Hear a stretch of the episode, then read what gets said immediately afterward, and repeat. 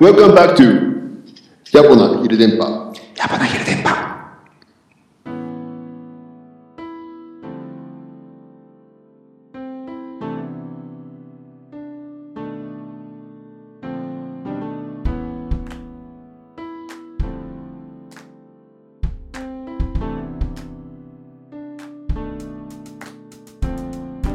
ウェルカムトゥ野暮な昼電波。ポッドキャスト野暮な昼電波は、コロナ禍で暇を持て余した野良ミュージシャンが、音楽を中心にした世の中のいろいろについて、野暮なよもやま話をフリースタイルでお届けする番組です。今日もお相手は、恋、そして、対話さんでお届けします。こんばんは、こんにちは、おはようございます。よろしくお願いしまお願いす。します。今年、あの、2発目ということで。そうですね。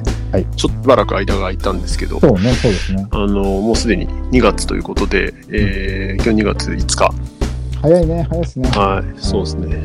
で、まあ、ゆるゆると、えー配信を続けていきたいと思います。ぜひお願いします。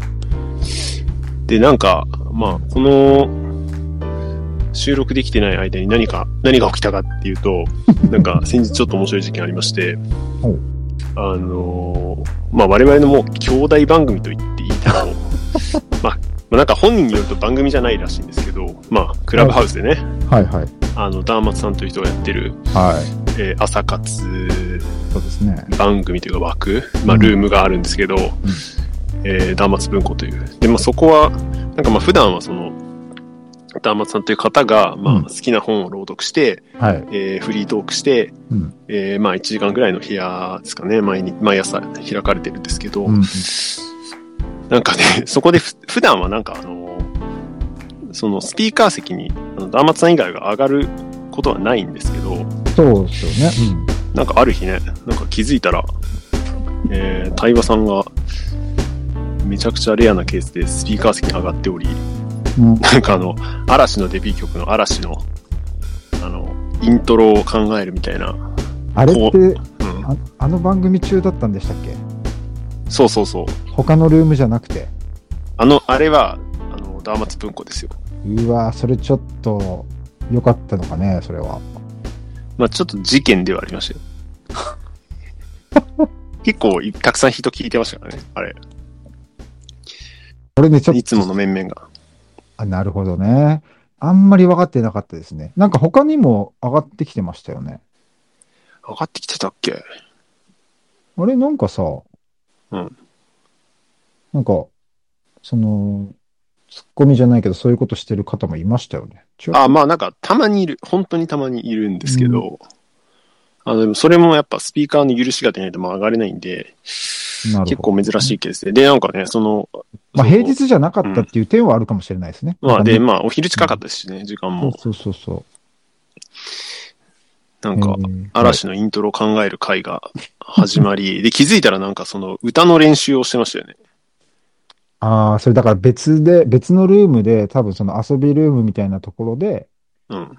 やっていたものをそこでやっちゃったのかな。で、なんかその、うん。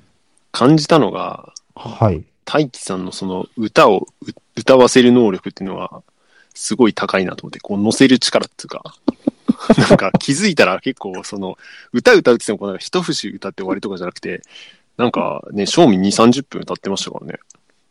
まあ、そうでしたっけ。なんか、なんかね、まあ一応あの日を言うと、その自分は普通になんかこう、日中のこう、まあなんていうんですか、練習時間というか自分の練習をやってる中で、 うん、一応そのクラブハウスをちょっとルームを開きながらやってた延長上だったんで、うん、なんかこう自分はそこ、なんか集中してた部分があったのかもしれないですね。よくなるほどね。はいもう、もう自分の練習のノリだったと。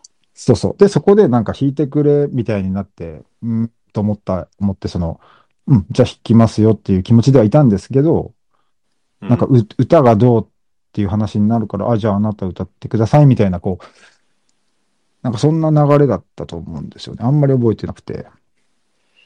まあ、ね、まあでも結果なんか結構エンターテインメントであったんですけどね。あの、両方知ってる身からすれば。ああ、そっかそっうか。ん。でも知らない人からしたらどうなんでしょうね。その、ダーマス文庫内でやるっていうのはね。まあでもあの辺っていうのは基本的にそのダーマツ文庫ファンの人たちだから、まうあんそれなりに楽しみなんじゃないですかね。 わかんないけど。という、ちょっとうるさがってたりしてないですかね大丈夫ですかねまあ一回くらいだから大丈夫じゃないですか。 うんなるほど。まあ、そんなね、この、いやまあでも、野暮な昼電波も結構、はいダーマツ文庫からインスパイア受けてる系なんで、うんうんまあ少なくとも、あの自分は結構うん受けてるんで、うんうんまあそんな、このポッドキャスト収録外のことも、ぼちぼちお伝えしなが ら、これから話していけたらと思いますけどね。うん。まあ歌がまあまあうまかったと思う思ったんですよ。誰かそのダーマツ文庫、ダーマツさんが。あーうん、はいはいはいはい。だから、まあ、歌もまあ、まあまあうまかったし、あのーね、ひょっとしたらこう、音楽の方に引き込めるかもしれないなっていう、まあ、ー可能性を感じた日でしたと。 なんかあの、第、第8話、うん。あ前回のやつめちゃくちゃ何回も聞いてくれてるらしいですよ。ね、言ってたね。あうのん、ー、あれでしょ、マイルスっていう話ね。うん、そうそうそう。まあ、なんかでもそれは何度でも俺は話せる。なんか、本当に思ってるし、その、なんですか。あの番組が本当に、なんていうのかな、上質でありちょっとぶっ飛んでるっていうか、ぶっ飛んでるって言ったら言い方変だけど、その、なんか癖のある番組じゃないですか。でも上質さがあって、すごくなんか、面白い番組だなと俺も思えるから聞いてるっていうか。なるほど。まあそうですよね。それは一緒です。僕もね。。うん、で、なんか、こいくんも言ってたように、やっぱり毎朝やるっていう継続性ってすごいし、うん、うコイん。君はほぼ毎日聞いてるだろうけど、僕はやっぱ、遅く起きる時もあるんで、そういう時うんうん聞いてなかったりするし、でもなんか、ちゃんと早く起きたら必ずあの番組があるみたいな、 そういうところがちょっとこそうなんですよね。う、ミサっていう表現してたけど、本当にそうだなと思うし、そうですね。うん。こう、生活のリズムをね、作る一個のうん。なんかメトロノームみたいな感じにもなってるし。そうですね。んで、それをなんか、まあ、たった一人でもコントロールしてるダーさん、うんダーマスさんは、まあ、あ すごいなって思いますうね。ん、う。うんまあ、今後の展開に期待ですね。そうですね。一、消一消費者というか一参加者ですけどね。そうですうね。ん。はじいゃあ、今日も始めていきましょうか。 はい。じゃあ、そうですね。これいけるかな今日。またマイクに戻したんで。あの、あんまり、回線の時、マイクに近づけすぎないようにしますけど、わかりました。じゃあ、 じゃあ乾杯しましょうか。はい。はい。ああ、今日完璧っす、これ。 完璧か、こ れ。はじゃあ、乾杯。い、乾杯。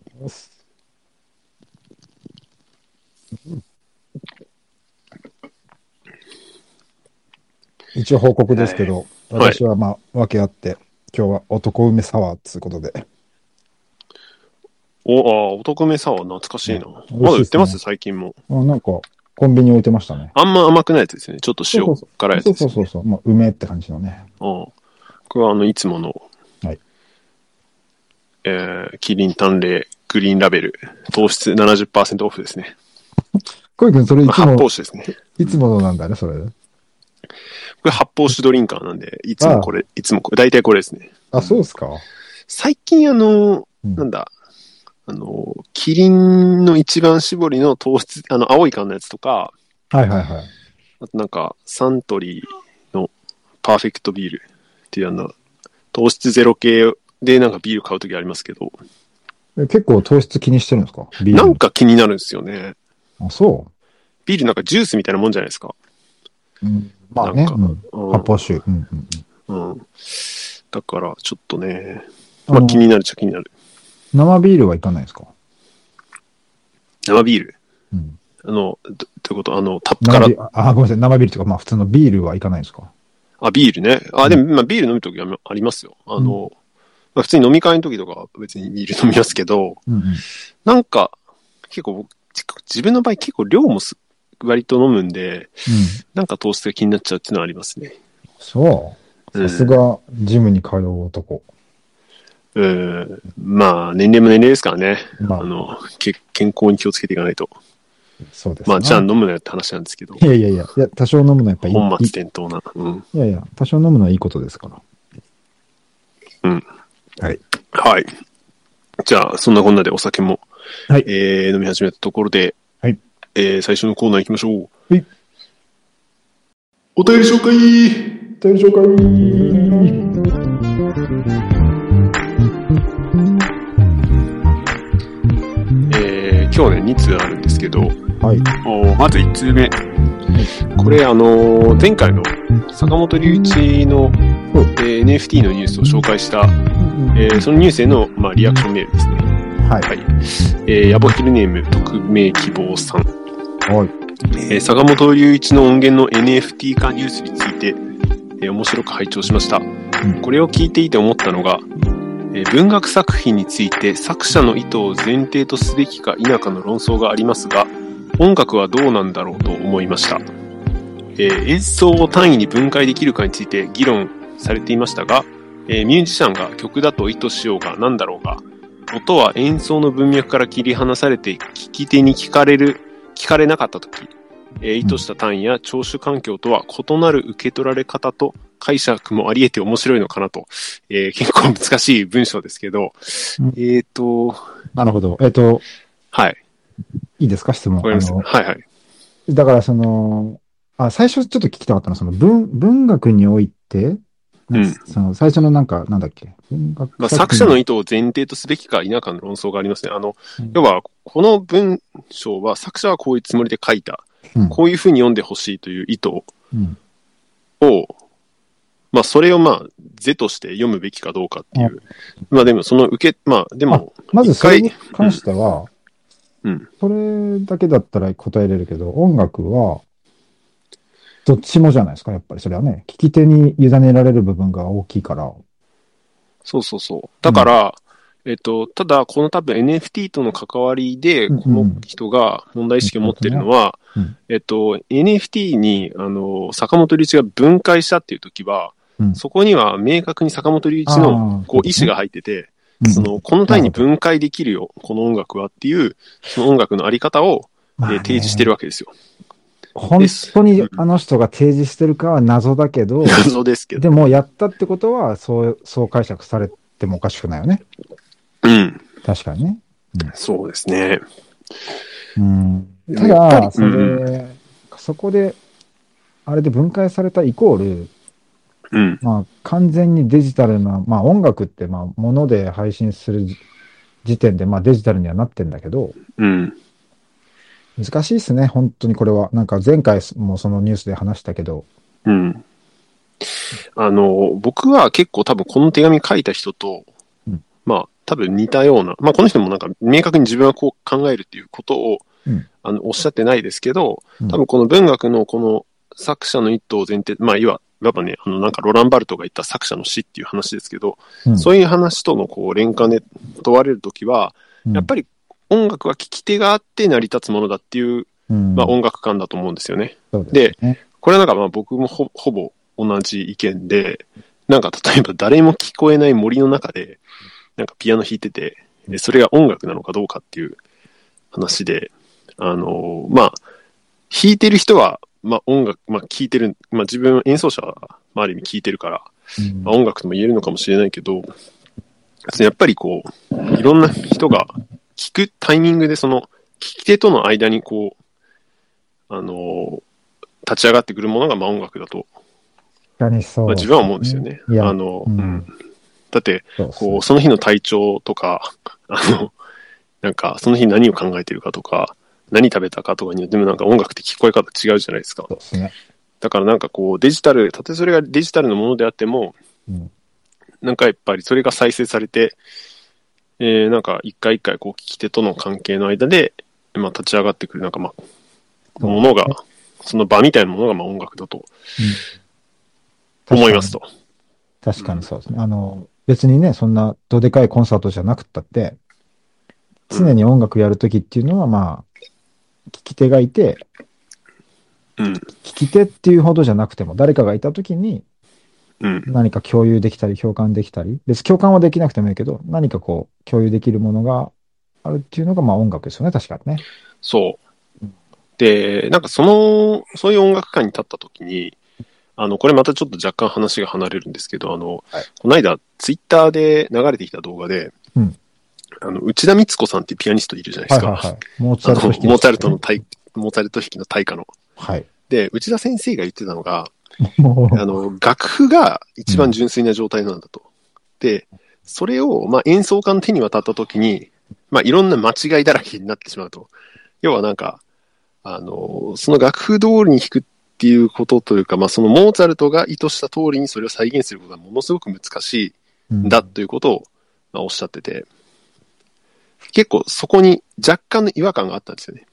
こうたまあつまりその音楽はこう楽譜の中に閉じ込められている、うーまあその楽曲そのものがあはいはいはいあの一番純粋なんだと。うんで、この NFT の話もうん、まあ、結局ちょっとそういう音楽感に立ち戻る感もあって、確かになんかこれがオリジナルなんだ。まあそれがもちろんデジタルデータで、あのなんか再生できるような形だからちょっと楽譜とはフォーム違いますけどうん、なんかこう固着させられる、オリジナルをこれですって定義できるような、あのまあね、音楽感のプレゼンだなっていうふうに、まあ思ったりもするなるほど。なっんていうか感じです今ね。の、うん今の話って面白くて、まあ、やっぱり時代背景の違いがありすぎて、うん。面白いことに、現代、その NFT の話と、その昔のクラシックのが、どっか共通点が多分あるのかもしれないと思って、そうそうそうとそ聞いてたんですよね。だから、昔のはやっぱ情報もなさすぎて、当然音源もないし、う。うん。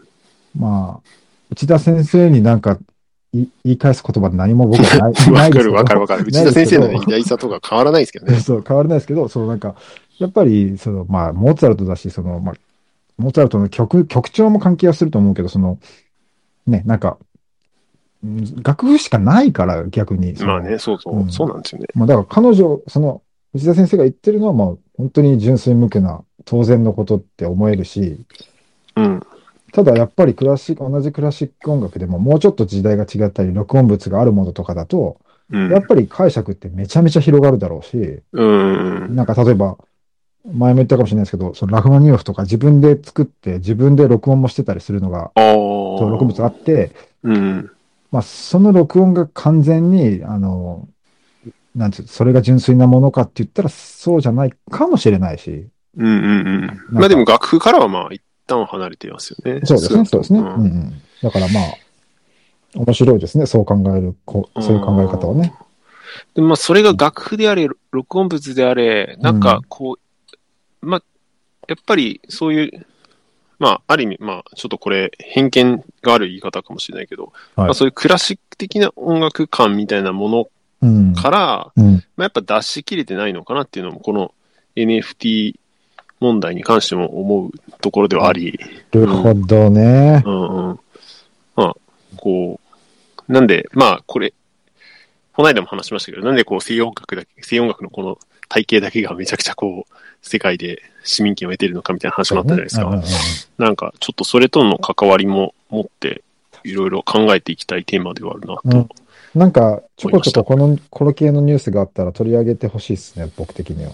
そうですね。うんうんちょっとアンテナをうん、高く張って、ピックアップしていきたいと思います。そうですね。僕としてもこれはす結構、なんかつい最近もニュースにまたこれがなってて、うんうんだから結構、小井くんが取り上げた時の時期って、本当にタイムリーだったなと思ってて、うん。うんうんうんうん。まあ話題にはなっていくことでしょうね。のそうですね。まあ、これからね、また増えたら、そう、なんかデまジたいタろいろル、。うデんジタルアートの方では、どんどんどんどん出来上がっていくんだろうけど、それがね、音楽となると、こう、定義というかね、なんか、そうなんだよな。解釈がなかなか微妙なとこが多くて、うんうんうんうん。面白い話だとは思い面ます。白いテーマですよね。ううんんうんうん。またちょっと引き続き追ってきます。はい、お手紙ありがとうございました。あ、ありがとうございました。匿名希望さん。いえー、で、2通目お。で、通目。ちょっとこの人、ちょっと初めての方なんですけど、お、えー、ヤボヒルネーム RM さん。まあこれまでサイレントリスナーだった方ですね。ちょっとこの方ちょっと知らない人なんですけど、お、あえーありがとうございます。ありがとうございます。でお疲れ様です。いつも楽しく、えーまたためになるお話ありがとうございます。いえいえいえって。お話、ため、ちょっと息子が叫んでますけ ど、参加して ますけど。えー初めて DM させていただきます。ありがとうございます。えー私は趣味でギターを弾くのですが、うんえーまさに第8話で取り上げられていたマテウス・アサトにハマっていた時期もあったため、身身につまされる思いでした。あ、前回のね、あの、グッチゲスト会のですね。感想ですね。えー流行り物は楽しいですが、あみんながひみんな一つの型にはまっていくことには悪い面もありますね。えーちなみに私が一番好きなインスタのギタリストは、ジュード・スミスです。あ、いますね。なんかジュード・スミス。あの、白人の若い子ですけどね。有名なんですかまあ、有名ではあると思います。はい。うんあの、ちょっとロックなもう色も強いイインスタの演奏家ですけどね。はい。はい。ところで、 えー野暮な昼電波がきっかけで、えー登録しただけで長らく使っていなかったクラブハウスを再開しました。 ちょっとさっきの話題、タイムリーですけど、影響力あるじゃないですか。あるなぁクラブハウスの宣伝にもなっているという。 確かにね。えー再開後初めて入ったルームで、えー男女の友情について議論されていました。あ、そういう部屋ってことですか部屋。はいでちょっとここからちょ衝撃なんですけど、この人送り先間違えてないかな。えパーソナリティのお二人は男女の友情は成り立つと思いますかちなみに、そのルームでの結論はスピーカー全員一致で成立しないというもので した。どうですかえ、ちょっと待って。この方はヤボヒル知ってるんご存知ああのも方ですもよねもちろんこれリスナーの方リでスすナーよで。すようんね。あーあ、まあ、なる普通ほど。歌だな、めっちゃ普通歌だな。でもあれですね。ラジオっぽくなってきた。僕らにとっちゃ、こう、すごいもう、新鮮な、あれじゃないですか、質問じゃないです新鮮な。か。はい。そうですね。う。うんなるほどどどうですか成り立つ派ですか男女の友情ですか男女の友情。うんだからこれ、うんね、なんかケースバイケースと思うんですよね。そのなんか、うんなんか、これを言っちゃ終わりかもしれないですけど、その、なあ、まあ人によりますからね。結対話局。、対話さん、対話さん。はい。イエスかノーで答えてくだ さい。そうですね。まあ、人によるってことは、まあ、基本的にイエスでいいですかね。うんそうですね。だからその、いや、これは困ったな。ちょっと、えっとね、なんていうか、すいません息子めちゃくちゃ参加したがってるんですけど、まあ、き 気にしないでください。はい。えー息子ね、息子くんにも聞いてみたいところですけど、その、自分がいて、相手がいて初めてうん。なるものって、うん。本当にマジな答え方するとイエスかノーとかじゃないんですよね、多分。でも、うイんエ。スイエスかノーで言うと、うん。うん難しいですね。その、人次第、お互い次第ですから、イエス、同じことをさっきから繰り返してるんですけど、 そんなに答えたくない。いやいやいえや、なんか、いあなじゃあいわかりましたないですいないですか友達いないですか一番いうん伝えたいニュアンスとしては、うん。絶対にノーとは言い切れないとは言いたいですね。ああ、じゃあ、ノー寄りなんだ。なん、あ、じゃあ違いますよ。イエス寄りですよ、だから。あ、イエス寄りだけど、ノーである可能性が否定できないと。そう、な切り口としては、ノーを絶対に否定できないでしょだからイエスです、みたいな感じですね。ああ、なるほど。悪魔の証明みたいなね、感じですか。うん。まあそうですね。だって、音楽、まあちょっと音楽と結びつけるのはちょっとやめておきますけど、なんだってそうじゃないですか。なんか、これ絶対ないよなって、人うに、自分では思っとくのは好きにすりゃいいんですよ。でも人に共有、共用というか、まあその、あの価値観を押し付けた時点で、うんその考え方っつうのはまあ、違うくないかって何でも思いますね。でもまあ世の中今、民主主義の国はまあ多数決なんで、うん一応決まり事は決まっていきますけど、うん。ノーと言い切れないっていうのが全てだと僕はすげえ慎重な回答します ね。かつ真面目ですね。うんいえいえ、せっかくね、新鮮な質問が来たんで、こんなこと多分ヤマホイルで答えることないと思うんで。あのでもまあこう、ちょっとこういうのも全然ね、送ってもらっていいんですけどそうね。ですね、面白い、面面白い白い、ラジオ的で。いや、もう、もう一回同じようなのが来たら、もうちょっと喋りますよ。うん。はい、こうくんどうですかいや、もう僕はもう短く、まあ、いいあの、成り立つと思います。ああ以上で。す。はい。僕は結構、その、すごい、はい親友と呼べる人は、あの、女性だったりしますし。そうなんですかおあ、そうなんですか。うん。うん番組でははいお便りをお待ちしております。えー、恋か対話のインスタグラムの DM まで、えーお便り、何でも送ってください。します。まあ、こういうね、普通の質問でもいいですし、音楽の話でもいいし、うんえー番組の感想でも何でもいいんで、うんいや、でも全然普通の質問ではなかったですね。なかなか、なかなかな質問だと思います。ものすごい思い詰めて聞聞いて たら、申し訳ないけど、あ、でも、そういう意味で、まあ、たいちゃんの答えはすごく誠実だったと思いますけど。はい。はい。じゃあ、えー、今日はうん、本編にもう行こうと思ってるんですが、はい。えっと、今日ね、さっき言った通り、今日2月5日で、もう2月に入ってるんですけど、えっと、2月が、あの、実はアメリカでは、ブラックヒストリーマンスという黒人歴史月間という、まあ、風習がありまして、はいあの、毎年2月はそういう、あの、まあ、黒人のその、アメリカにおけるうん、こう、歴史とか、あの、まあ、奴隷制があった時代から、うん。えー公民権運動があった時代から、うんまあ、最近でもね、まだあの黒黒人の人たちのその自由の回復へのこう社会運動とか続いてますけど、うんまあ、そこのまあ歴史をあの改めて勉強して、えーまあ、意識高めていきましょうみたいな、ええあの月間になってて、うんまあ、ちょっとそこでえ取り上げるのに結構ふさわしい、なるほえーど。アーあティストかなとも思うんですけど、確かに。そういうのも考えてたんですね。あとはまあ、あの、去年の12月に、えー新作のアルバムがリリースされたばっかっていうのもあるんですけど、うんうんえーちょっとこのタイミングでアリシア・キーズの話を、えーしたいと思ってます。キーズですね。キーズ。はい。なんかキースって言いがちですけど、まあ、キーズですね。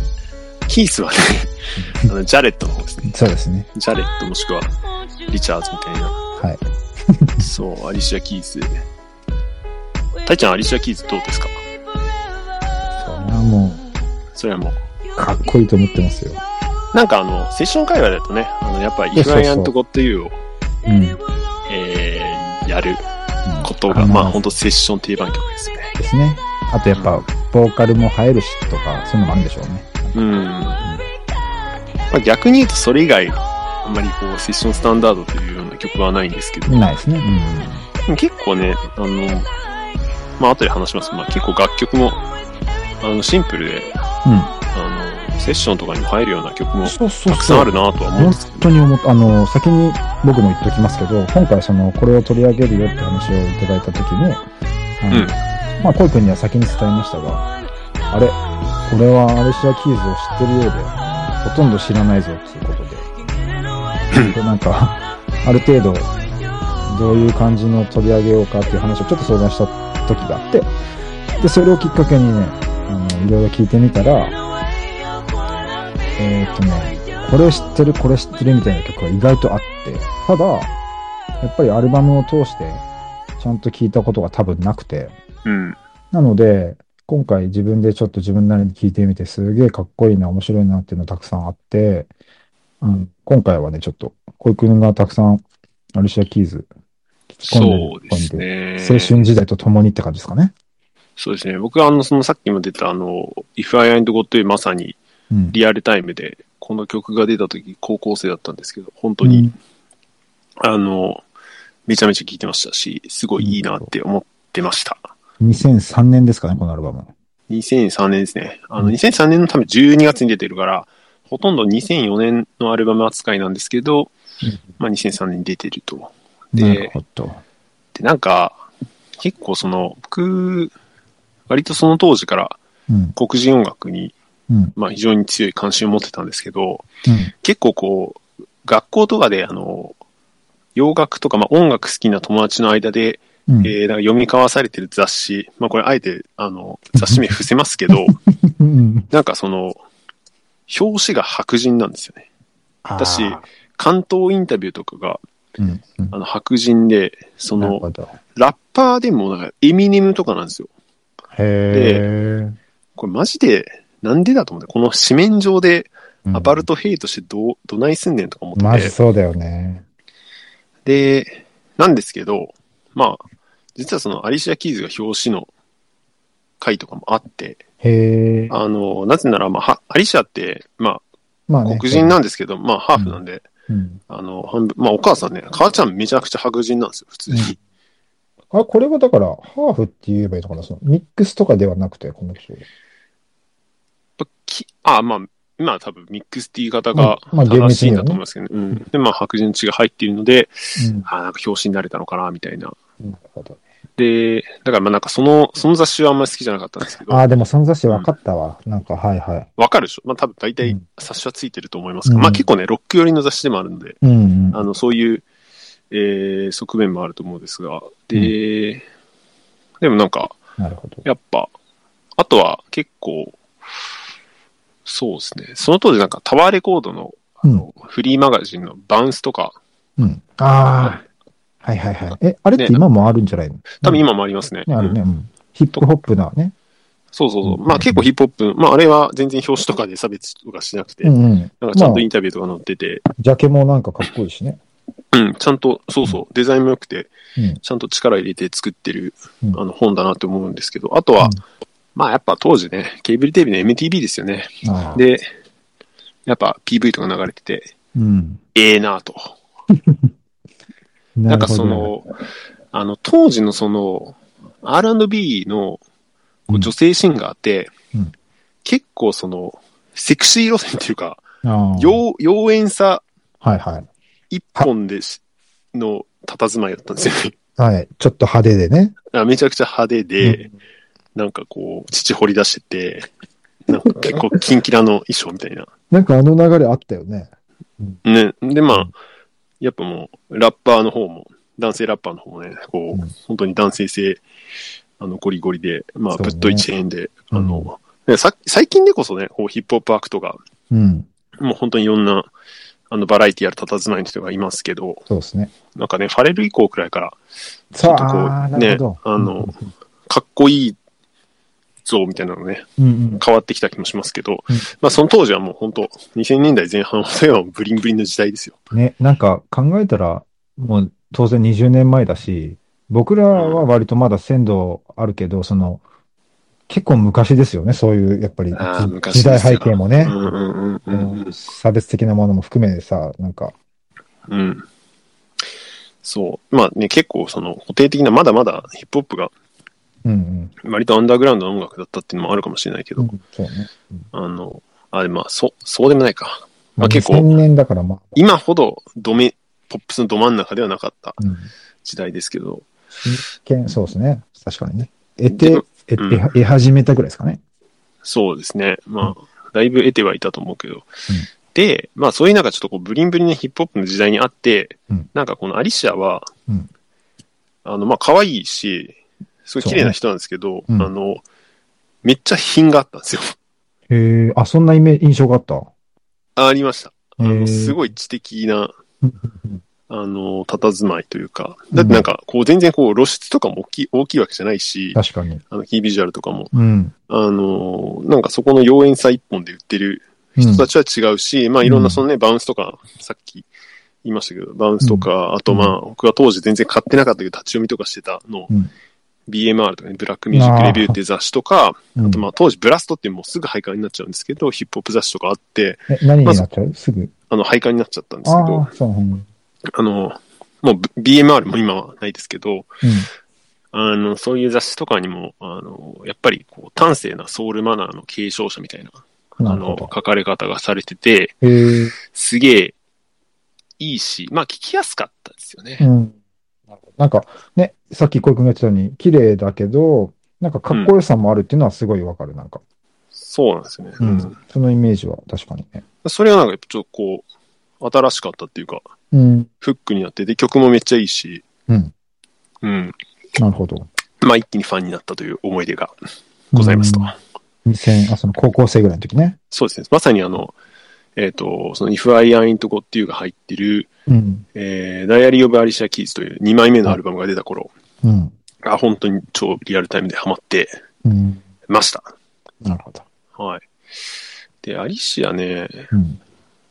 で、まあその後も、僕は結構ファンを、強火めのファンを続けていくので、えっ、と、まあその後の活動もまあちょいちょい、えっ、と、まあもちろん追っていくんですし、新しい曲出たら聴いてたんですけど、まあやっぱ一番量で聴き込んだらもうダイアリー・オブ・アリシア・キーズがうん。ダントツ1位だし。し、今もまあ一番好きなアルバムではありますね。うん。僕も、だから今回、まあ、うんいくつかね、アルバムが出てる中で、やっぱり、一通り結構聞いて、うん。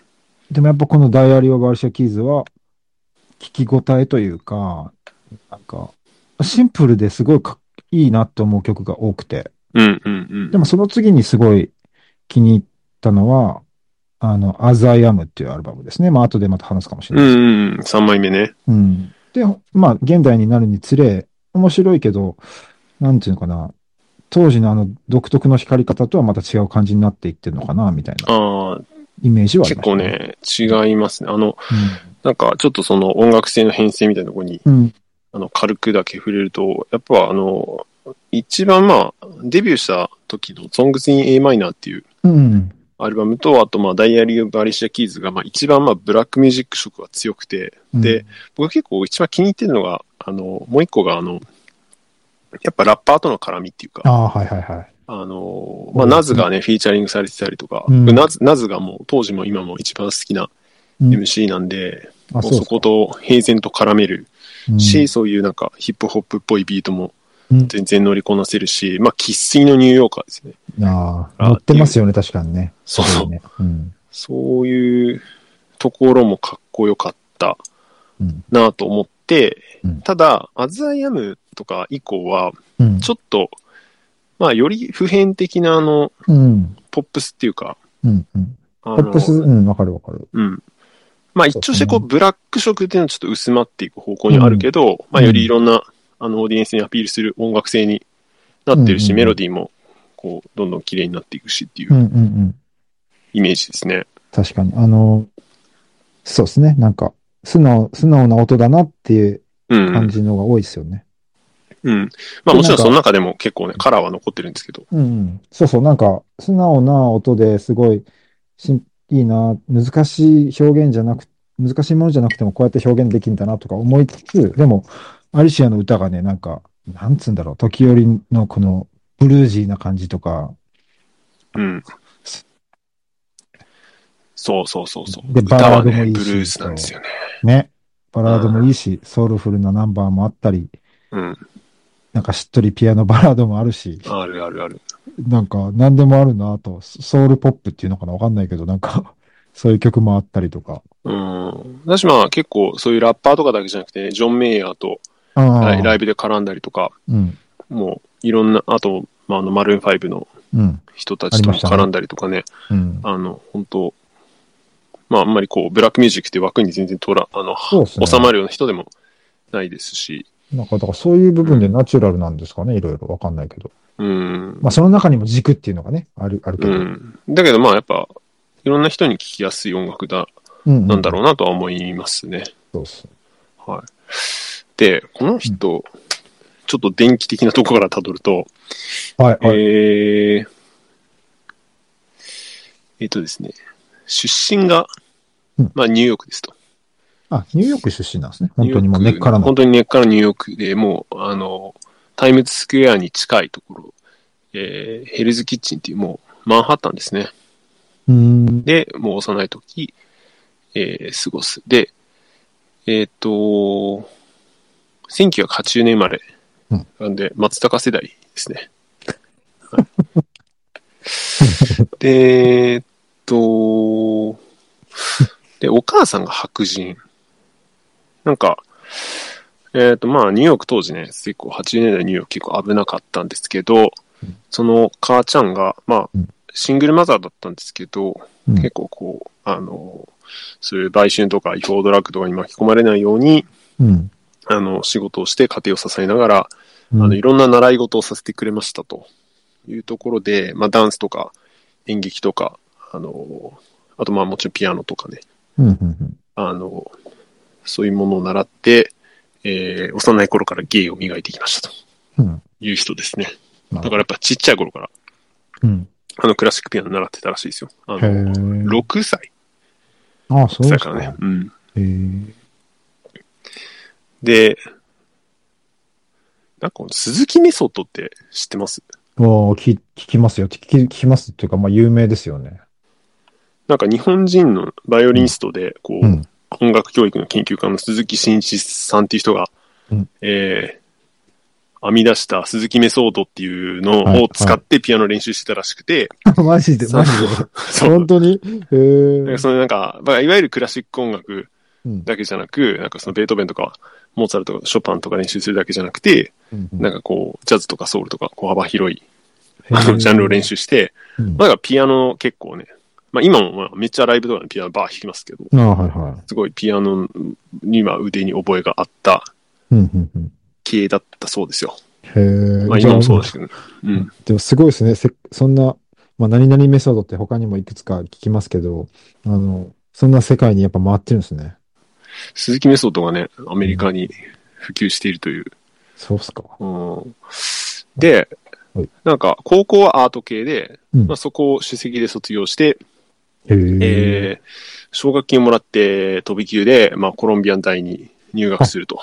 優秀なんですね。あでもめちゃくちゃ優秀だし、多分、あの、勉強も賢いんだと思うんですよね。じゃあ結構その、まあまあ、そのセンスとかもあるんでしょうけど、その、なんか、まじ、真面目なタイプ、ちゃんとやるタイプですね、そうやって。だからこ賢のおい母さんがやっぱり教育ママだったんだろうなっていう。なんか僕も今ちょっと、ウィキペディアベースで見てるんですけうど、んアイルランド系イタリア人らしいですね、お母さああ、イタリア人なのなんか、ん。うん。なんか聞いたことあるな。うう。んうんん。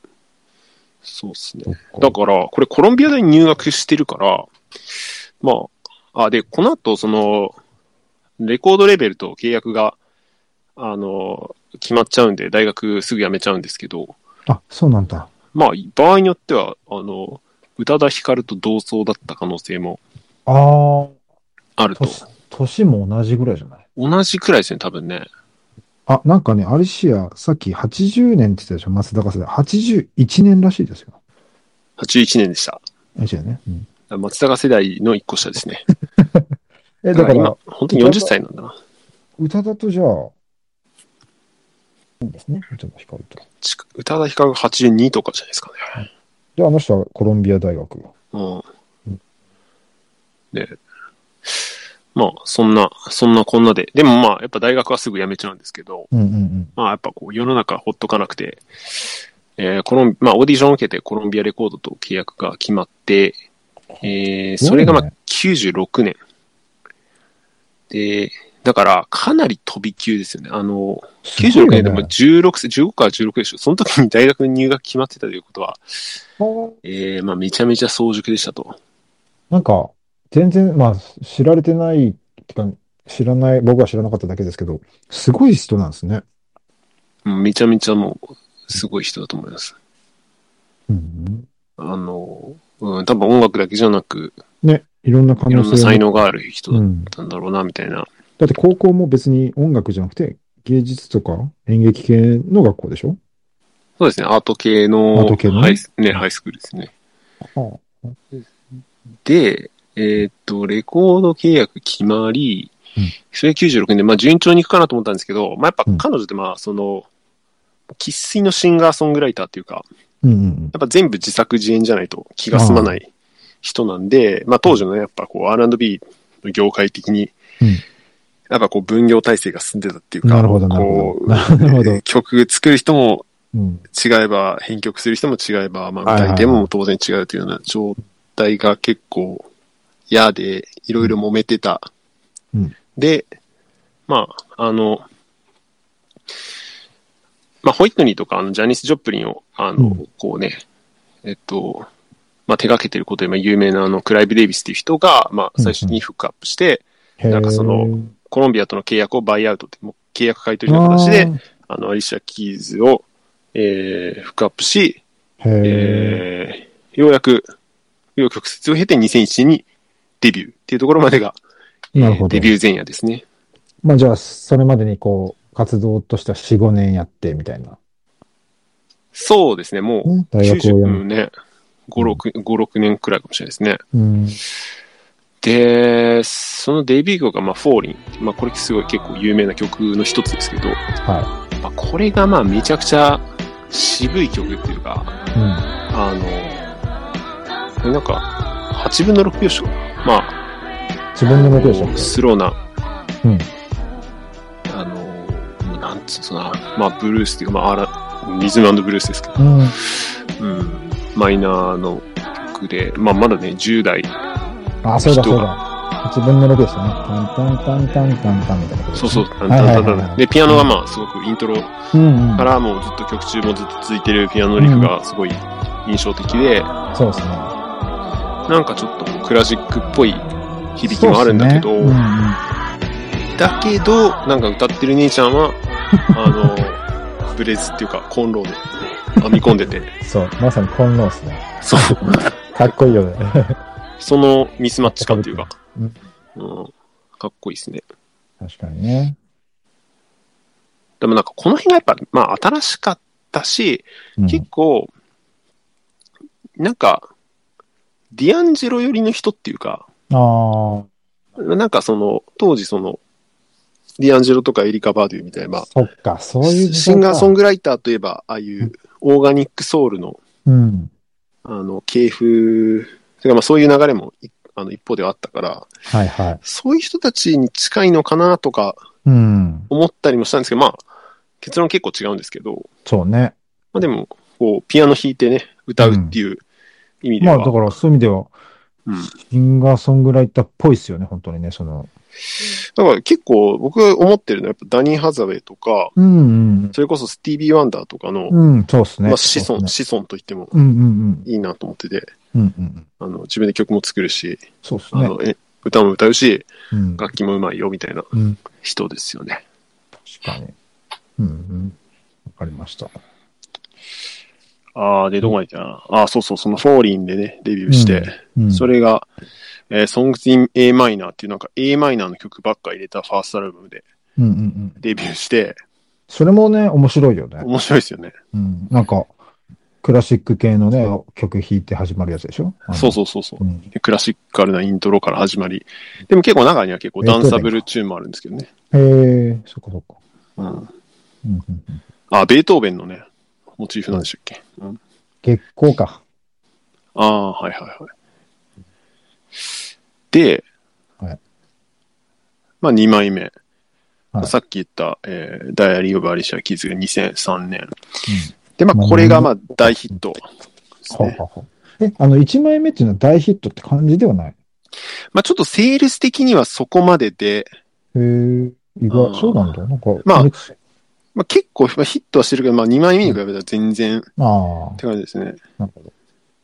やっぱ、その大ヒット曲と言えるのが最初に出たのが、うんやっぱこの、まあ、さっきあの、たいちゃんも言った牛丼のマイネームうんうん。がやっぱ最初のヒットで、うんまあ、これもすごいいい曲だし、まあ、やっぱ、いなんと言今ってでもも、うん。なんと言ってもなんですかなんか、なんとね、ああ、まあ目ね。立ちますわな、あれね。それはどこにも出てくるし、あとあの、PV 見たらわかるんですけども、後半ね、うんあの、なんかスターウェイのショールームなのかわかんないけど、めちゃくちゃピアノがすごいいっぱいある部屋でへえ、歌うっていうのが大サビのシーンだったりして、うん、面白いんですけど、まあ PV もストーリー仕立てでうん、うんうん面白いんですけど、うん。なんかね、僕ね、このアルバムのあったから話したいけど、何曲目だろう ?4 曲目とかななんか、出だしからさ、1曲目からの始まり方とかが、その、例えば、If I Ain't Got You までうんうんうん。がなんか、このまんまの順番でやっても、なんかライブでやってもさ、すごい盛り上がりそうだな、みたいなあ始あ、順番で、で、その途中の4曲目と、今見てるんですけど、メドレーっていう曲かなメドレーっていう曲。あ、はあはなんかすごいあ、ありね、ますね。うん。なんつうんですか、こうなるっていうか、なんか、 なんか、で、でキャッチーで、うんうん。でもなんか聴いてると、あれ、ゴスペルっぽい感じにもなるみたいうんな。うんうんうんうん。なんかすごい気に入りましたね、これ。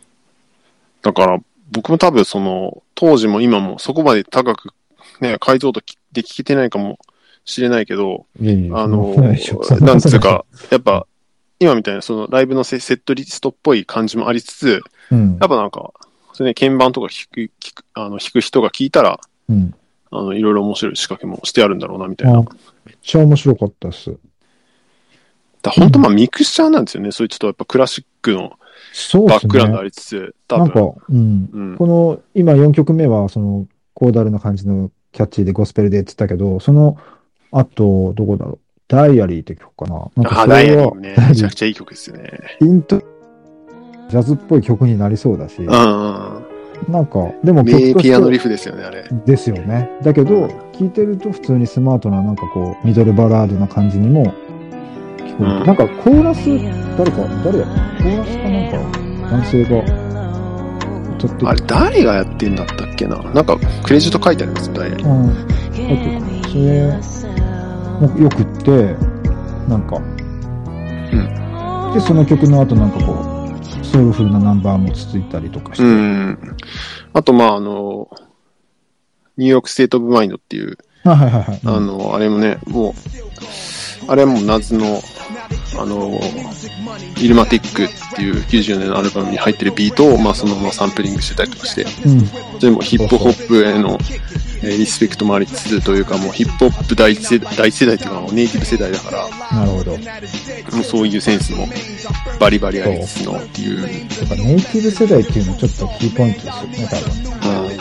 その、で、あの、で、面白いのが、その、小池がずっとこのアルシェのテーマとして、ピアノが入ってるっていうのは、まあ、あの、入ってなくてエレキっぽいとかオルガンっぽいっていうのもあるんだけど、うん、ほぼほぼピアノが入ってピアノ入ってますね。うんる。で、普通にイントロでも使ってるけど、うん、別になんかピアノで始まったからってしっとりな曲ってわけじゃなくて、そうなんですよね。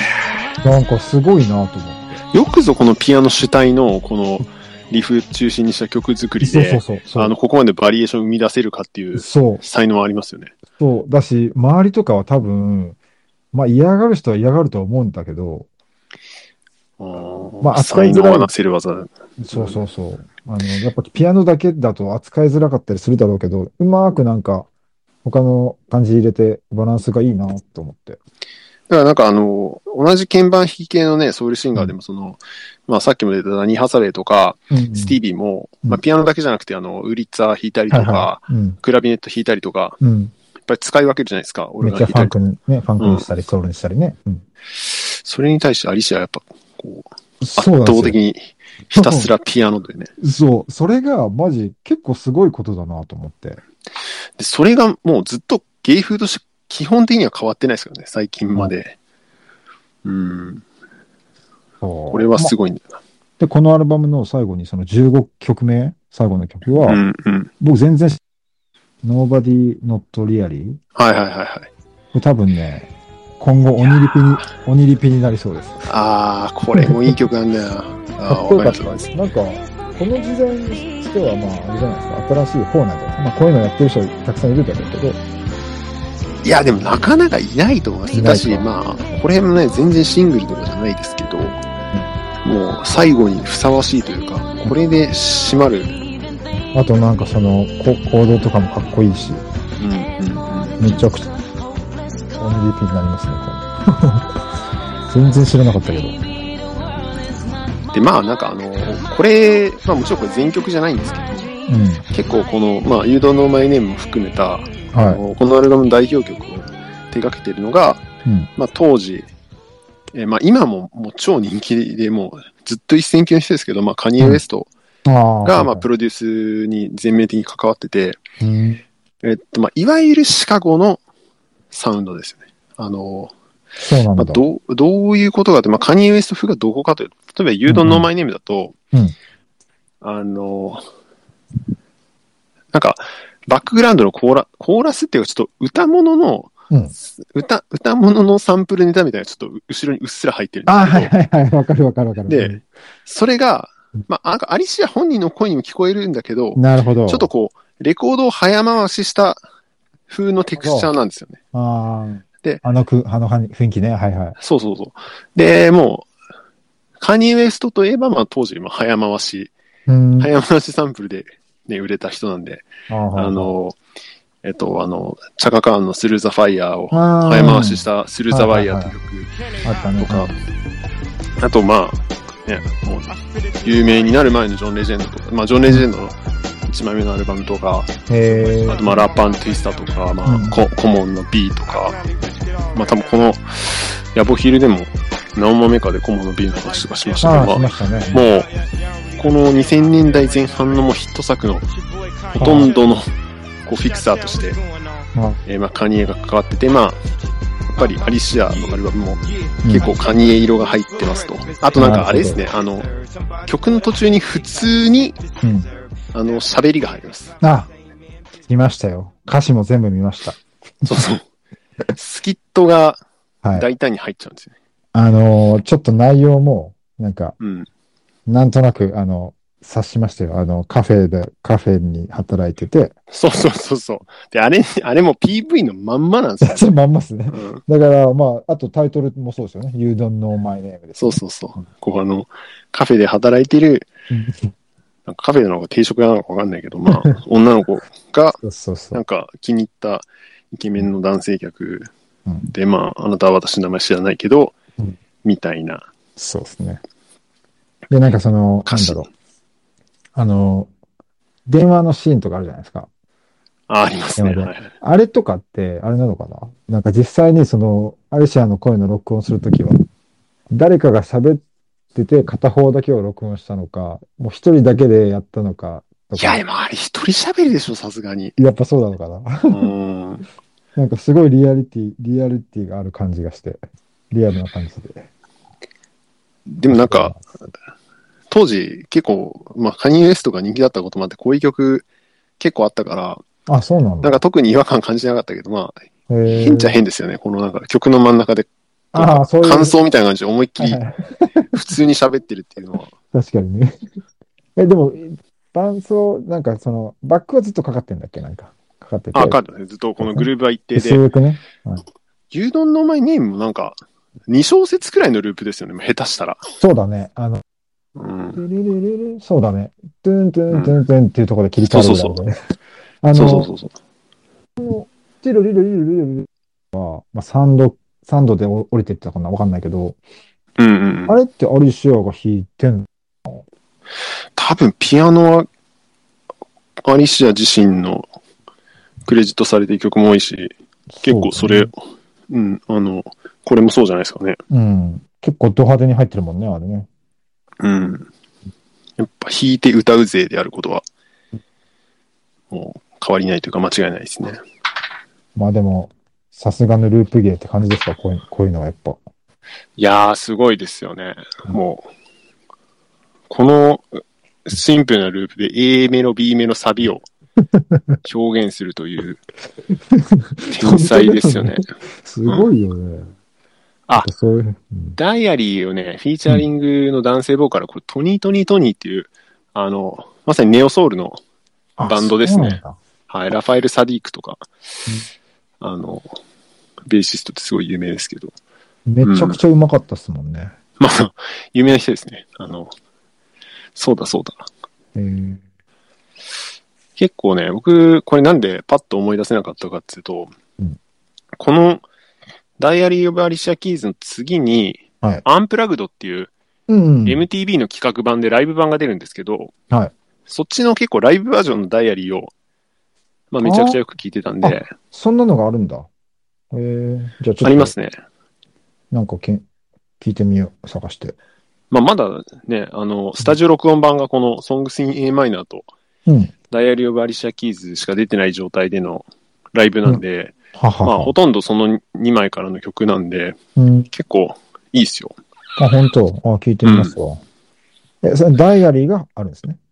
ダイアリーやってますし、うん If I ももちろんやってますし、う本当ん。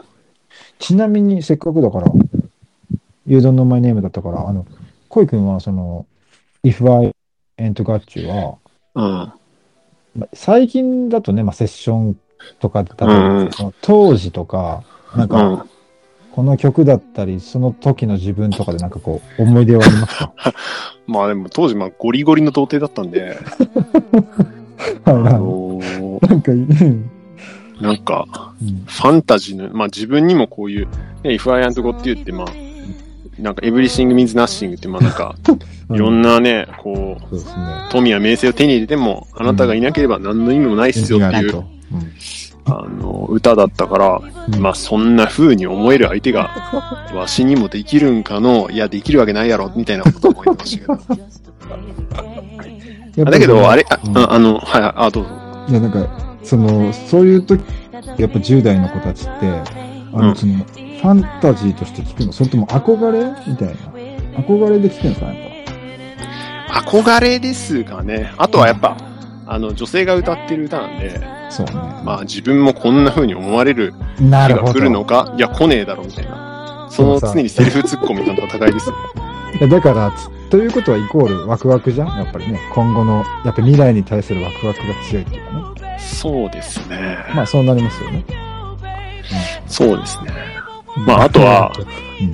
あとはまあ、さっきのあの、うんこの当時のね、そのアリシア以外のこうブリンブリンのね、ビヨンセとかうん、あのアシャンティとかブランディみたいな、その、あの、あキンーキンキラの R&B にちゃんとのひ、あの、比較で、うん。こうなんかそういう、なんかもう、ヒップホップといえば、うん。なんか、金、車、うん。ドラッグ、女みたいな、なるあほどの、。世界観だったけど、そこからこう一線を画す、ああ、なるほあのど。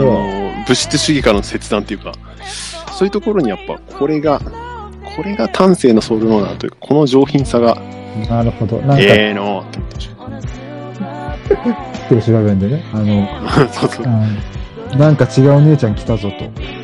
そう全然違うなって思ってましえ、た当アリ時シさア、しかトランクしてるこんな人みたいなうんん普通にビヨンセとか聞いてる。ビヨンセも聞いてました、うんん。ビヨンセとかデスチャとかも、まあ、普通にかっけえなと思ってましたけどなんか多分ね、この2000って、ちょうど僕はその、大学生でクラシック漬けになってて、うんうなんんかまあそっちでし初めて知ることがたくさんあるから、まあそっちもやってて、まあ他もやってたけど、なんかね、この、アメリカのチャートっていうかそういう R&B とか、ちょっと聞うんうん聞いてない時期だったんですあよ、ー多分ちなょうるほどど。で、そういう時に多分アルシアがこう大活躍してて、そうですねまあそれでもアルシアのこと知ってたからね、当時。うんまあね、何か見りゃ絶対出てたし。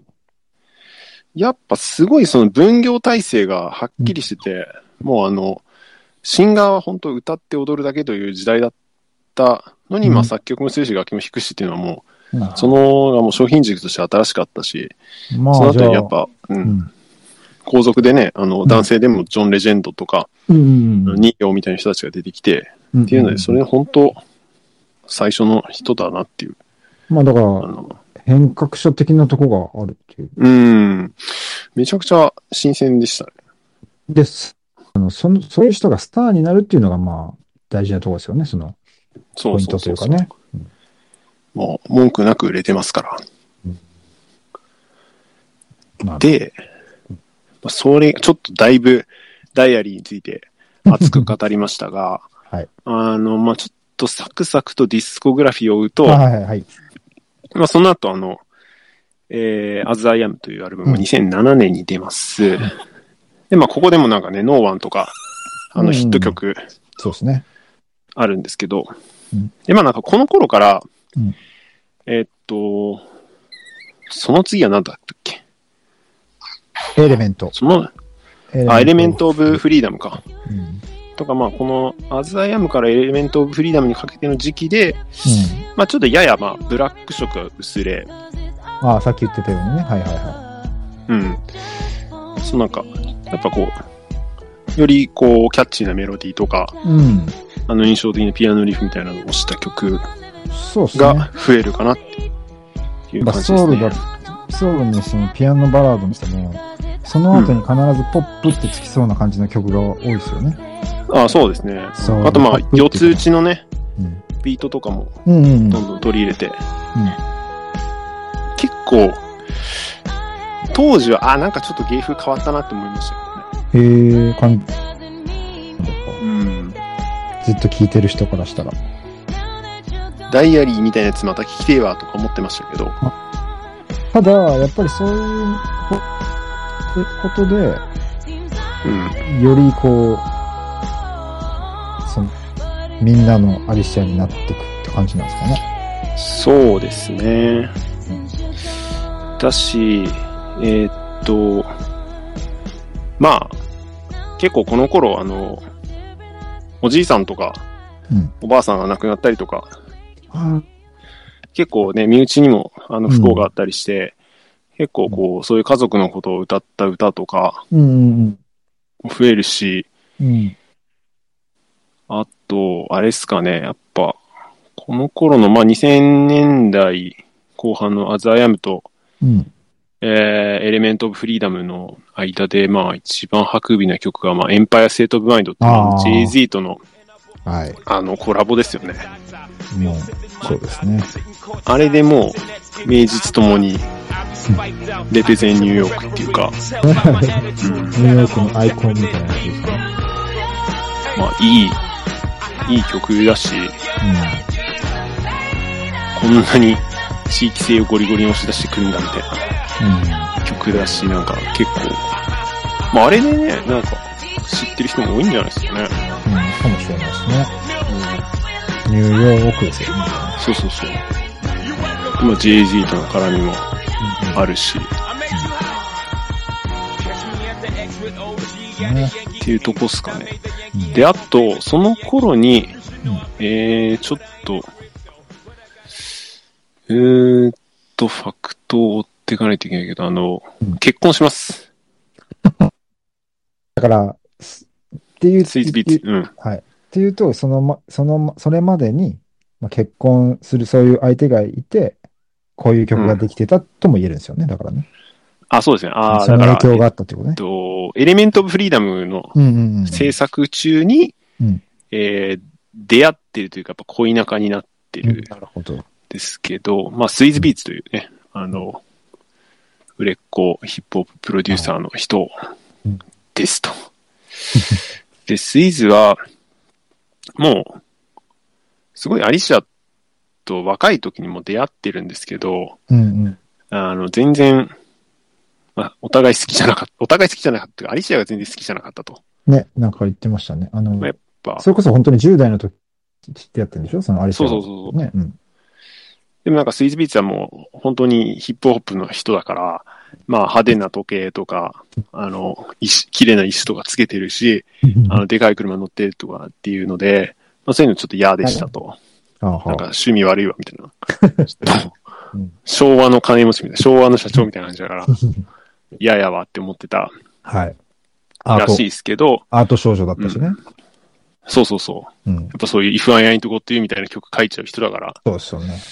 あの、そういうヒップホップのなんか、ブリンブリンな感じ嫌だったけど、うん。まあ、エレメントの制作中に、まあ、それを行き詰まってるのを、あの、助けたというか、うんあの、強引にコラボをしましょうっつって、えー一緒にアルバム作ってうん、えーまあ、その完成に至るというなるほ、どえー過程を経て、えーまあ、交際が始まり結婚に至ると。はあはい。まあ、結構、だから、この2000年代からまあ2010年代にかけて、うんえーまあ結婚第一子の出産っていうところで、あの、まあ人生の転機を迎えるんですけど、なんか僕このニュース当時見たときに、うん。まあスイーズビーツが、まあ既婚者だったこともあ り、まあ結構やっぱその、まあ NTR っていうかね、こう略奪愛だから、あの、まあちょっと批判的な報道あ、やっぱそういうされの多かっ方たもしたんで、多かった、それが。うーん、まあちょっといじるっていうか、うん。なんかその、やっぱアリシアってすごいクリーンなイメージが、まなあるほど今も昔もあったんで、うんまあちょっとがっかりしなくはないし、ああ、ああった、やっぱそういうのだし、スイーツビーツなんだみたいなが。ああ。とこはあったけど、でもなんかもう、でもそれ、その、そこのコラボ自体は超歓迎だったんですけどね。もう最強じゃん。んみたいな。へえでもスイーツビーツっつったらもう、ナズとか、あの、ドレイクとかね、もう本当に名だたる人たちを、もう送り出しているプロデューサーですから、うん。ここ組み合わさったらもう、無敵やんけ。っなるほどて。いうのは思いましたけど、でもそれが NTR だから。そうそう、NTR だったから、ええまあ、アリシアさんもそ、そっち側の人ですかみたいな。なるで、思わなくはなかった。ほど。これは、ああの、単に、あの、私のパパーソナルなはいはそい。うでですよねも、パーソナル的に、その、パーソナル部分的に、あの、やっぱり残念だったんですかそれって、やっぱ。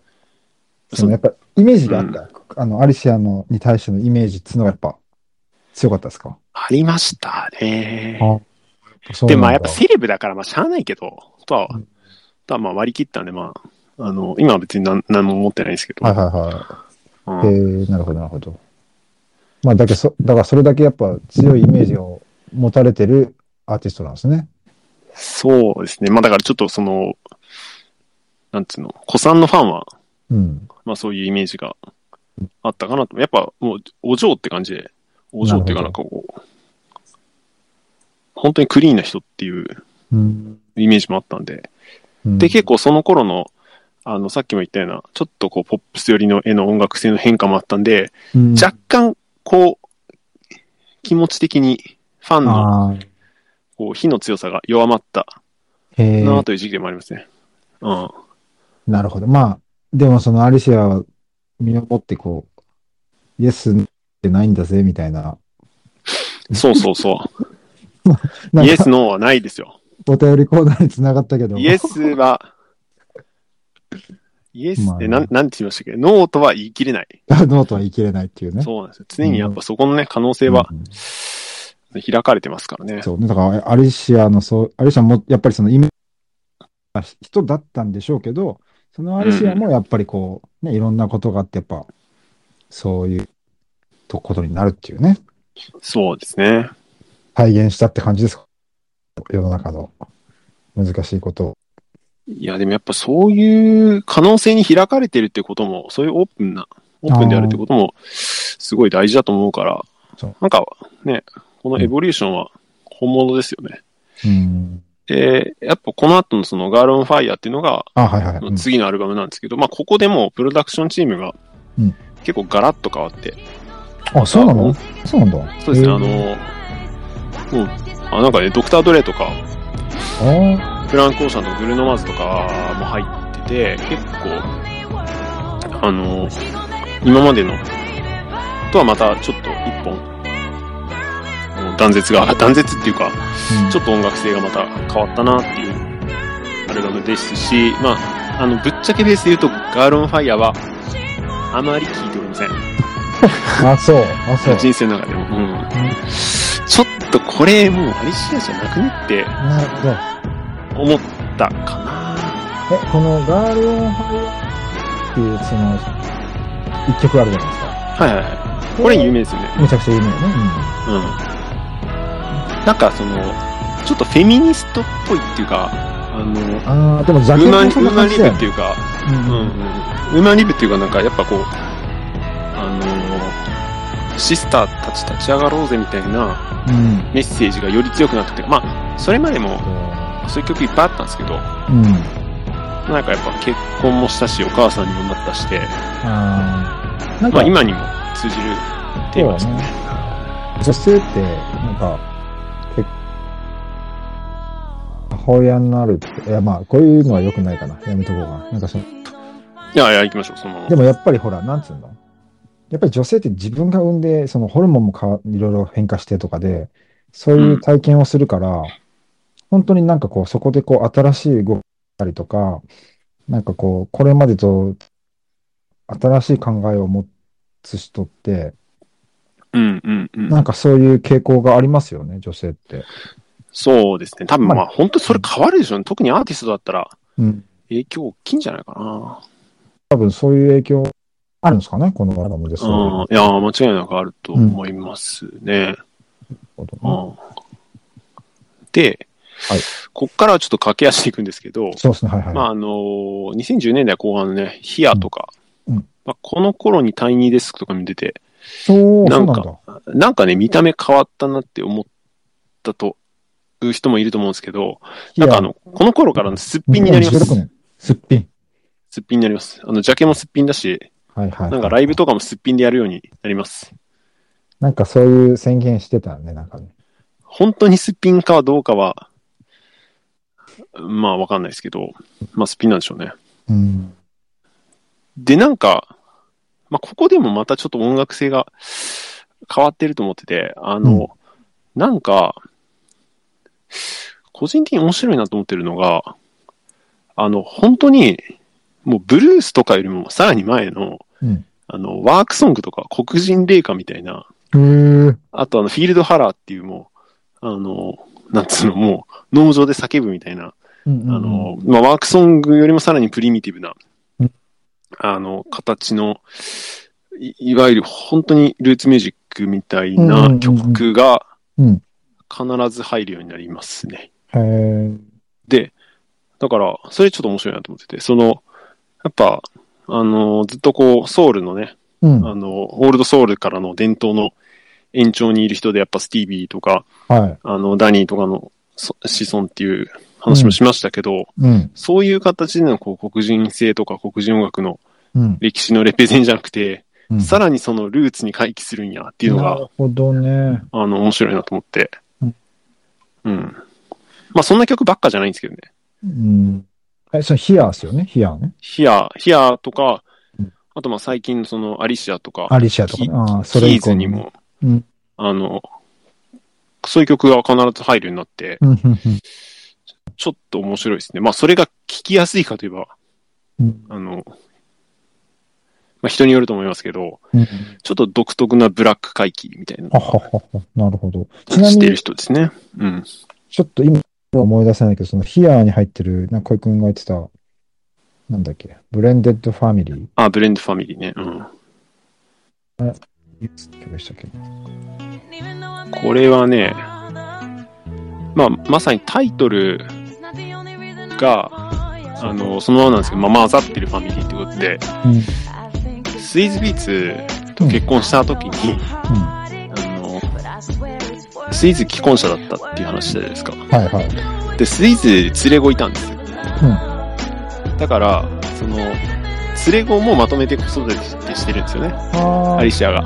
だから、なんか、I ma, I, I not really be your mother っていう、なんか、まあ私はあんたの本当のお母さんじゃないかもしれないけど、but that doesn't mean that I don't really love なるほ you どっていう、まあそれだからといって愛してないわけじゃないみたいな、ちょっとこう、まあ、自身の家族がちょっと複雑な構成だけど、あーまあそれでも変わらない母親の愛という、ああのの、なるほど。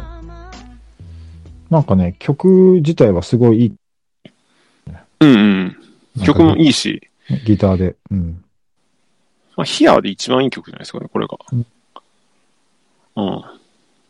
なでるもほど、で、まあなんかこういう家族って多分アメリカでも、まあ日本でも、あの、世界中にいっぱいあるんだと思うし、うんうん。まあそういう人たちへの、まあメッセージですよね。なあるほの、どねや。っぱ家族という概念をやっぱ拡張するっていうか、うんどんどんこう、あの、オープンマインドでうん話し合えば、そういういろんな複雑な事情も乗り越えれるよみたいな、うん。なるほどね。とか、まあいろんな家族の形あっていいですよねみたいなうんところを、えー、歌ってますと。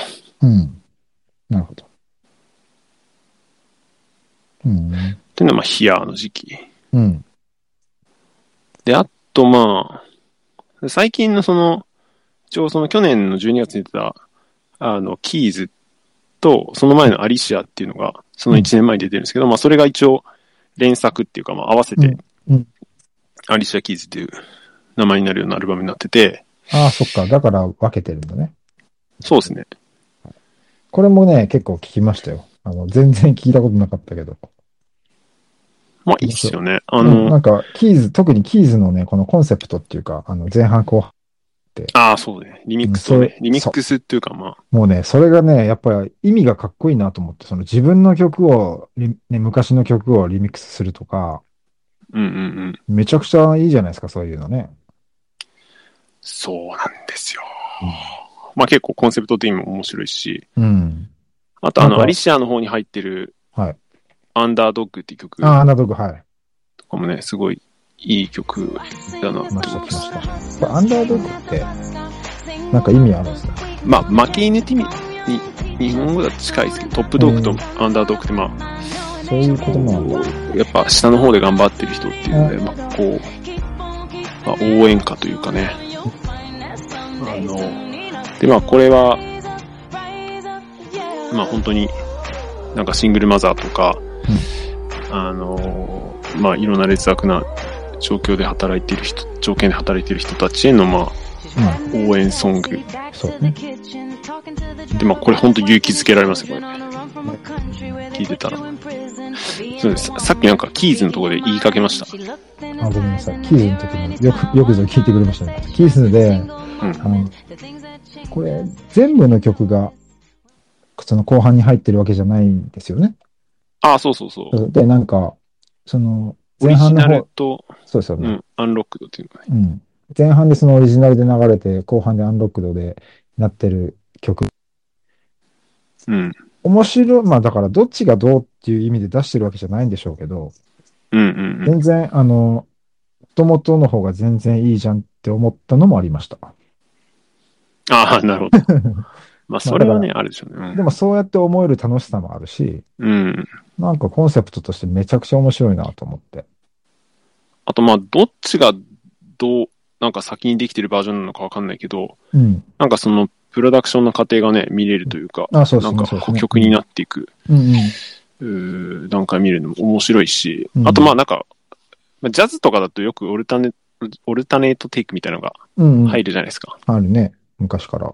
そういうのにまあ、近いそう感ですじね。でうん面白いなと思うし、で、やっぱ鍵盤的にも聞いてて、やっぱ面白かったですね。その、もともとは結構、うん。ザ・ピアノみたいな感じが、まあ後半では、まあ、ピアノはピアノだろうけど、ちょっとアップロ、アップライトっぽいような、なあんか、ーあー、そうですね。ちょっとデッドな、そうそうそうそう。ちょっとデッドなね、うん、ちょっと壊れかけてんのか、これみたいそうそなうピアノで。うんああ、でも確かにかっこいいですね。まあなんかあれもちょっとローファイ、ズームとそうね響き合ってんのかわかんないあるかもしれないですすね、最近のね。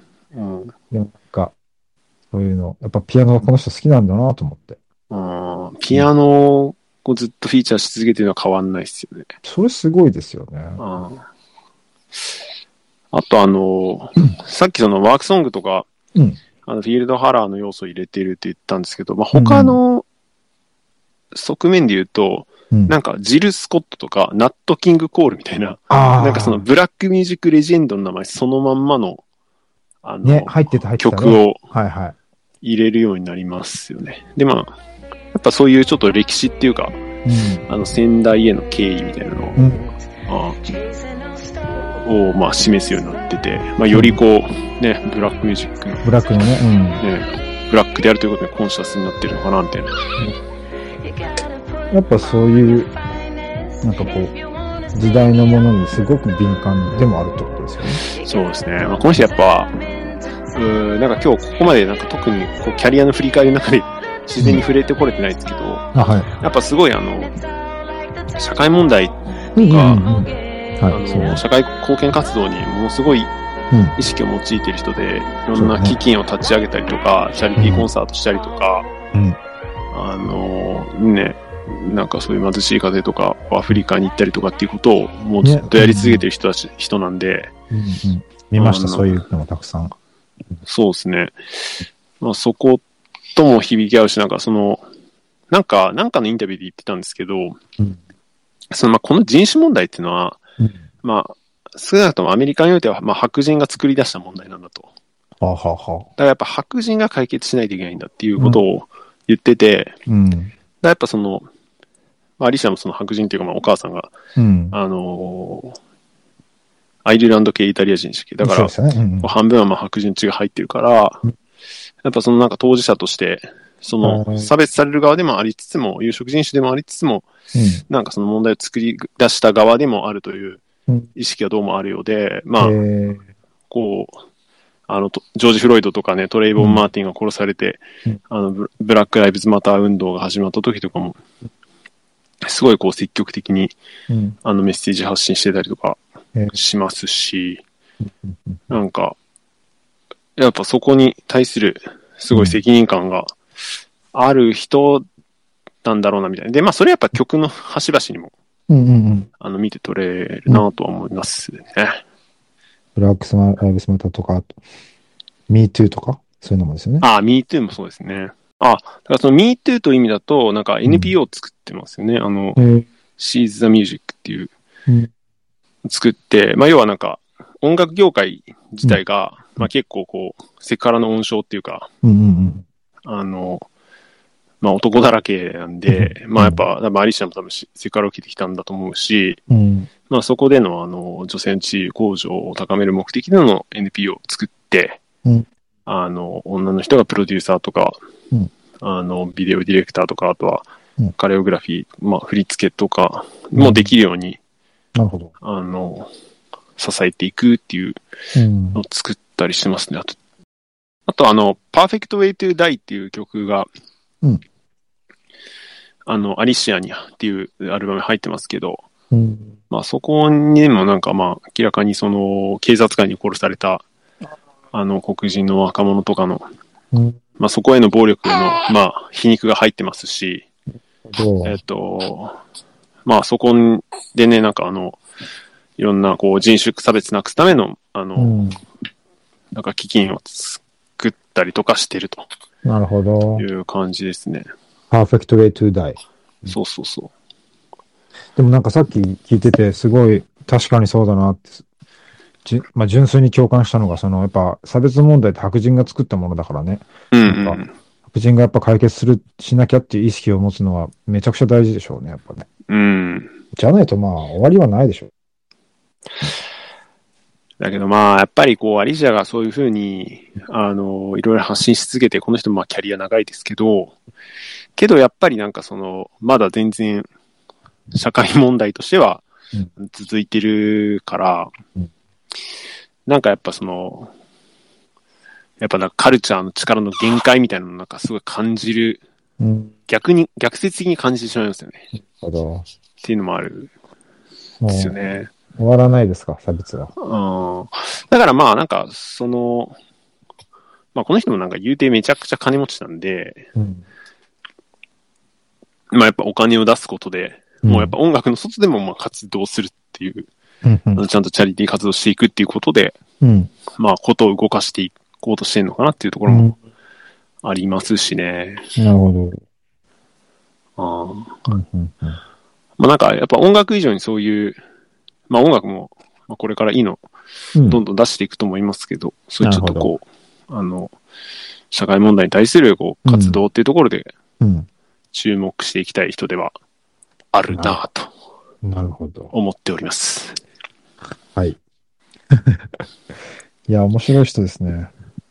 まあまさかなんかあの、まあまさかっていうかまあそのところあんま考えてなかったけど、まあダイエリー・バリシエ・キーズの頃、うん。ああ、なるほこど。れだけこう2010年代にこう BLM がこれだけ盛り上がって、そこの渦中でうん。うん。これだけ発信していくような人になるとは、ああ、まあ全然思ってなかったですけど、その当時はね。うん。うん。もうミュージカリティが、ミュージシャンシップが卓越してたから、うんうんうんうん。じゅまあやっぱね、アーティストの中にはいるじゃないですか、そういう、音楽は音楽ですっていう感じうでんうんいますね。やっていく人もいるから、音楽以外でも、まあ、スポーツでもね、スポーツはスポーツですとか。うんうんうん。うん確かにね。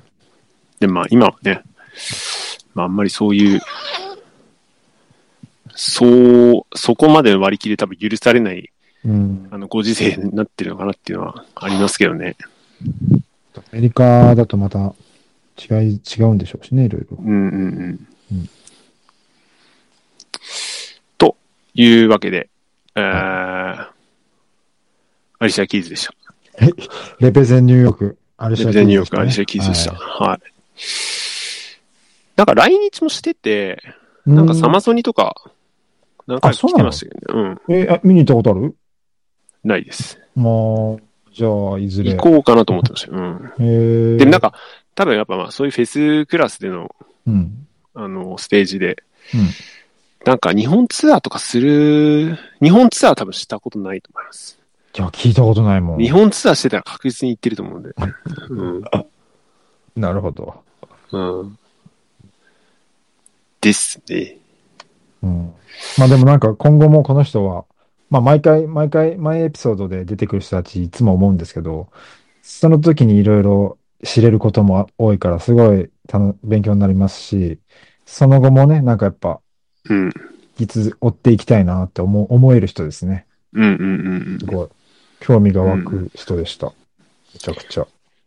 うん。なんすげえか、なって思った。やっぱこの人もそうだけど、やっぱキャリア長い人だと、うんやっぱ自分が聞き始めた時のやつがうん、やっぱ最強だと思っちゃうんですよね。あの、つまり、アリシアの場合だと、ダイアリー・ブ・アリシア・キーズがもああ。う、なんか思い出補正じゃないけども、最、 一番いいなって思うし、まあこれからイメもー。ジもあるしね。うん。で、これを超えるアルバム出してくれたらめちゃくちゃ嬉しいですけどね。ああうん。なるほどね。まあでもほら、そんな期待もあります。やっぱり自分が10代とかの頃になんか聞いてた最強の気持ちっていうのもさ、うん。あるのかもしれないしね。そうなんだよでも、でも今聞いてもめちゃくちゃいいからね。そんな。 でも、それやっぱサザンでもスピッツでも一緒じゃないですか。やっああ、ぱ、そうね、そうね。 最初に聞いたやつが一番いいと思っちゃう問題っていうのありますよね。なるほど。 うん。まそうか。あでもいいんですけどね、全部。まあ最近もいい曲いっぱいあるんですけど。でもそれだけは長くやるっていうのはすごいですね、やっぱね。うん、すごいですよ。うん、ず第っ一と、線でね。ずっと売れっ子だから。うん。うん。確かに。うん。 OK いや、でも今回、これもだ、だけど、せっかくアリシアを知ったから、うん。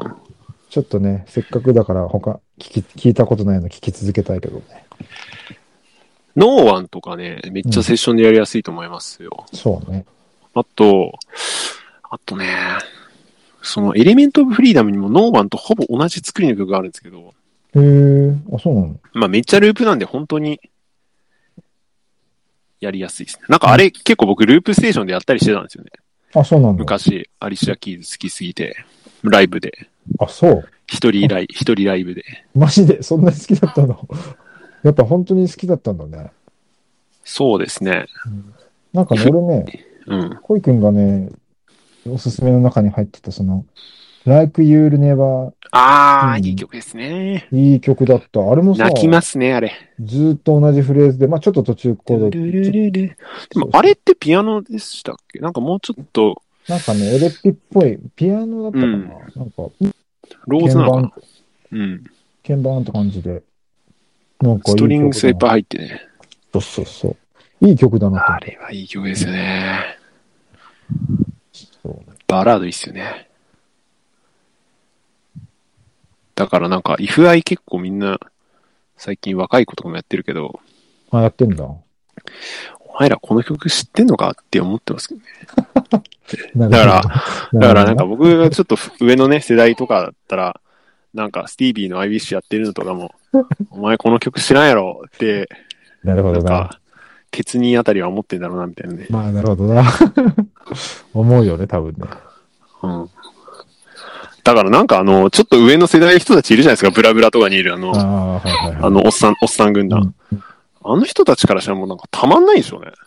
もう自分たちリアタイに曲ばっかやってるようなもんだから、確かにね。セッションスタンダードって言ったら、うんだから、そうそう、あのマ世イ代マイがケルにしろ。